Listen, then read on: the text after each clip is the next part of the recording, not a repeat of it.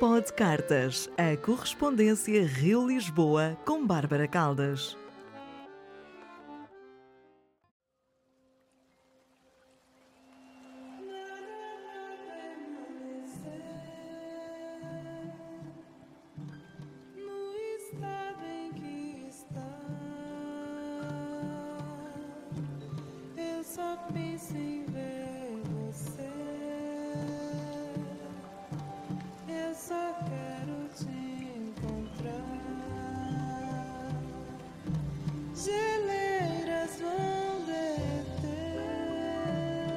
Rio de Janeiro, 25 de janeiro de 2021. Inês querida, te escrevo enquanto tomo um mate cortelã bem gelado, erva orgânica, chá feito por mim. Sei que você gosta. Agora é noite e não costumo tomar mate em horas já avançadas do dia, já que o normal é a cafeína me transformar numa coruja madrugada dentro. Mas hoje estou sonolenta e me arrisquei num copo que me desperte um pouco ao mesmo passo que me refresque nessa segunda-feira quente deste verão pandêmico. Uma quentura que amolece. Já vamos para um ano dentro de casa. Fevereiro está a um tropeço e março, quando tudo começou por cá, nos espera logo em seguida. Já vamos? Quem? Boa pergunta.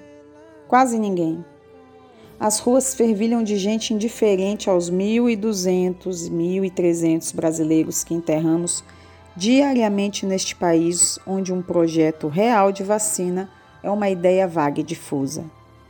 Vago e difuso é também qualquer plano de nossas já empossadas ou reempossadas autoridades municipais para trazer uma mínima disciplina às pessoas. Nada. E assim seguimos nessa selvageria brasileira capaz de encher de espanto um viking invasor de outrora. Somos uma vergonha. Me constranjo por tudo isso aqui. Me constranjo e me revolto. Hoje tive de sair da minha bolha de laranjeiras, que geralmente no máximo e esporadicamente quando algum compromisso ou necessidade me obriga, se estende a Botafogo ou ao centro da cidade. Mas hoje tive de ir a Ipanema e olhe que de novo cá estou eu com histórias para contar por causa do Banco do Brasil.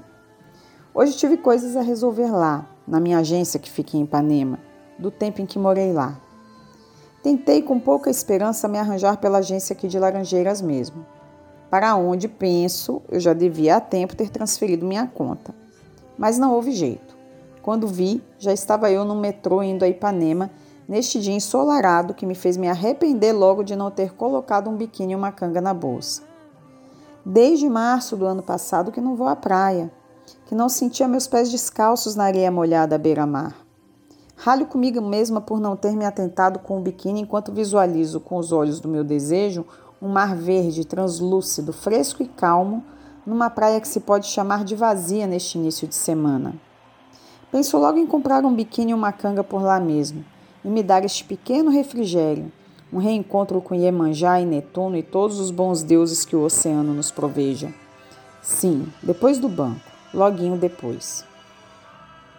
Mas o metrô não está para devaneios, não. E vou me horrorizando, me irritando, me mordendo a cada passageiro que vejo sem máscara ou que, mesmo usando uma, ostenta para o lado de fora um nariz cujas narinas se agigantam ante meu olhar indignado. E é isso. Em meio à pandemia, a nossa selvageria é capaz de me transformar de uma sonhadora numa atenta e empedernida contadora de narizes e bocas à mostra, quase uma obcecada o que de nada serve. O vagão corre por baixo da terra, fechado, todos ali confinados. E basta um espirro, uma tossida ou mesmo uma fungada irresponsável para colocar quantos ali a perder. A maioria, sim, disciplinada, apenas olhos e testas de fora. E minha amiga, sigo eu muito brava aqui, dentro de mim querendo amassar cada nariz de fora. Sim, também tenho minhas selvagerias, embora as reprima na maior parte do tempo. Lá para as tantas, um homem para o qual eu já havia lançado em vão alguns olhares fulminantes, chega a mim e pergunta com sotaque espanhol se o metrô passaria por Copacabana. Por favor, cubra o nariz para falar comigo. No puedo respirar. E é assim. Parece que a irresponsabilidade aliada à cara de pau não é predicado exclusivo de brasileiros. e conter meu ímpeto de quebrar o nariz do homem que me indaga é o que acabou por me permitir chegar ao banco sem maiores sobressaltos. Mas ainda assim, nada é simples. Tenho de esperar para entrar na ala da gerência da agência. Fico na fila, mantendo distância e dando um passo à frente a cada vez que alguma criatura faz a caridade de passar pela porta giratória indo embora. Até que entro, mas para continuar à espera lá dentro, pelo menos com mais conforto. Pensar na praia ajuda a passar o tempo. Então chega a minha vez e vou me dando conta da quantidade de coisas que tenho para resolver ali. Só ali. Ora, Inês, por que raios eu ainda não mudei a minha conta para a agência de laranjeiras? Fiquei ali quase umas duas horas com o gerente e quando resolvi tudo, já estava azul, roxa ou de alguma cor que expressasse o meu estado da mais absoluta fome. A praia já não me parecia mais tão atraente quanto o cappuccino com pão de queijo, pelos quais tenho a impressão de ter pago uma indecência. Mas que saudade eu estava de comer um bom pão de queijo. Quando vou ao centro, seja onde for ou para fazer o que for, passo na minha cafeteria favorita e, debruçada sobre seu balcão, me sinto feliz. Eu estava emocionada quando, em agosto do ano passado, fui lá pela primeira vez desde março desde março. Desde março. Tudo parece contar a partir de março. Sentia saudades da minha cafeteria da Rua do Carmo e me envergonhava por este meu arroba afetivo burguês em meio ao pandemônio que estávamos e ainda estamos. Mas como sentia saudades de tomar aquele cappuccino incrível e puxar assunto com algum pobre desconhecido inocente de ter uma maritaca falante ao lado ou mesmo de abraçar sorridente algum dos tantos amigos do mundo do café que sempre marcam presença lá. Ora, Inês, adoro o centro da cidade e tenho realmente pena de não termos batido pernas por lá. Mas enfim, voltemos a Ipanema. Como meu pão de queijo, e amo, amo pão de queijo. Aquele ali, não precisam me dizer, é feito com bom queijo, boa manteiga e espero que com ovos sem hormônios de galinhas amontoadas e estressadas, maltratadas. O farelinho crocante do polvilho que desprende de toda a sua casca me lembra o pão de queijo artesanal que o marido de uma grande amiga faz já há décadas em sua casa, seu paraíso particular com direito a rio passando no quintal em Visconde de Mauá. Outro passeio em meio à exuberância atlântica da Serra da Mantiqueira que tenho pena de você não ter dado. Mas ah, o farelinho. Passo-lhe o dedo, levo-o à boca e fico ali naquele pequeno idílio de estar na cafeteria que depois vai saber bem me cobrar pelo prazer proporcionado. E eis que chego à praia. Já são quase quatro da tarde e o calor amainou. Há bastante gente ali, mas nada comparado à loucura da multidão que, horrorizada, nos finais de semana vejo pela televisão sem deixar um palmo de areia à mostra. A segunda-feira praiana me parece minimamente civilizada, o que me faz tirar o sapato e caminhar até a beira do mar. Sinto a água me tomar os pés e depois deixá-lo, e depois tomá-lo. Vejo o prédio onde morei e sorrio. Fui feliz ali. Sim, tive o privilégio de morar num prédio à beira da praia de Ipanema. E na minha cama, ao amanhecer, Abri os olhos enquanto via a bola vermelha do sol se levantando por trás das pedras do arpoador. Um despertar diário para se carregar sempre na memória. Olho o mar e olho os prédios. Ainda de adolescente que eu era, chegada aqui nos anos 90, das falésias e coqueirais do sul da Bahia, não entendi o que tanto falavam sobre a beleza do rio. Como uma praia de onde se via tantos prédios poderia ser bonita? Me ressentia contando os dias para poder fugir para o meu paraíso. Vou caminhando e vejo Cristo. E sei que numa linha reta está a lagoa. O privilégio de acordar vendo o mar, tomar um suco verde e ir correr na lagoa, ora avistando Cristo, ora avistando a Pedra da Gávea, ora avistando o Parque da Catacumba. Já faz mais de dez anos que minha rotina era esta, e lembro dela com um carinho desprovido de saudades. Até que a indiazinha aqui descobriu em Niterói Itacoatiara. Aquilo sim parecia de fato uma praia. E mesmo morando na Zona Sul, preferia percorrer a distância para ir a Itacoatiara. Eu era uma indiazinha teimosa e obstinada, viu? Vou caminhando pela areia e parece que minhas quase três décadas de rio vão saltando aos meus olhos surpresos. Então moro um bom bocado de tempo em Niterói e de lá venho para Ipanema.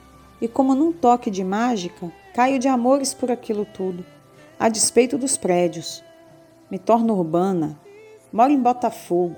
O rio parece florescer, o rio parece fervilhar.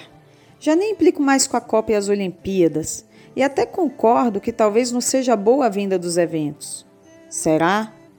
A verdade é que hoje o mar não está dos melhores. Está turvo, alto, um tanto indócil, completamente distante da perfeita imagem mental que criei antes de me enfiar no metrô virulento, o tipo de mar no qual não costumo entrar. Mas então tudo vai decaindo, o Rio, o Brasil. Seguramos até um pouco depois das Olimpíadas, zelosos em abrilhantar corretamente nossa apoteose aos olhos do mundo. Ali, com uma presidenta suspeitamente deposta, minha empolgação já havia arrefecido, e o máximo que fiz foi ver um esporte ou outro pela TV, alheia à euforia das ruas. Mas chorei ao ver no evento de encerramento no Maracanã mulher rendeira cantado e encenado pelas ganhadeiras de Itapuã. Que lindeza aquilo! E Mariane de Castro cantando pelo tempo que durar, de Marisa Monte e Adriana Calcanhoto, sob a chuva que veio apagar a chama olímpica. Outra lindeza, novas lágrimas. Os olhos aqui marejam só com a lembrança. Aqui, enquanto escrevo. Mas enquanto caminho na praia de Ipanema, os prédios me fazem voltar a querer Itacoatiara, que permanece incrivelmente quase a mesma. E essa Índia litorânea vem retornando, e há um bom bocado que olha para as montanhas e deseja subir a serra e lá ficar. Falta o que para isso? Talvez coragem, talvez mais certeza. Meus pés vão se despedindo do mar e tomando o rumo da volta para casa. E já estou pensando em te escrever. Vou tomando o rumo de casa, deixando tranquila os meus tempos de Ipanema para trás. Tenho saudades da minha janela de frente para a mata em Laranjeiras. E nesses dias quentes as cigarras estão um tanto namoradeiras e o canto alto e constante de seus acasalamentos tem sido a melhor música para os meus ouvidos. Este verde, estas cigarras e estes grilos têm grande responsabilidade em minha ainda permanência ao nível do mar. Volto para casa e abraço Fiodor com muitas saudades. E vou à cozinha buscar o mate que preparei e deixei gelando antes de sair. Estou sonolenta, mas tenho uma amiga para quem quero escrever. A carta será longa, pois nesses tempos pandêmicos, uma simples ida ao banco em outro bairro pode tornar-se ocasião de termos quase que a vida inteira projetando-se aos olhos. E como é de forma corrida e atabalhoada que aqui tento te contar sem me alongar em demasia. Esses tempos pandêmicos são estranhos, capazes de transformar o outrora simples, corriqueiro e desimportante num grande evento. Pensando bem, melhor deixar a conta na agência de Ipanema mesmo, viu? E pensando bem, melhor parar por aqui. Já escrevi um bom bocado. Deve ser porque na cafeteria de Ipanema não havia um balcão com algum desavisado para matraquear. O jeito foi tagarelar por aqui. Grande beijo. Bárbara.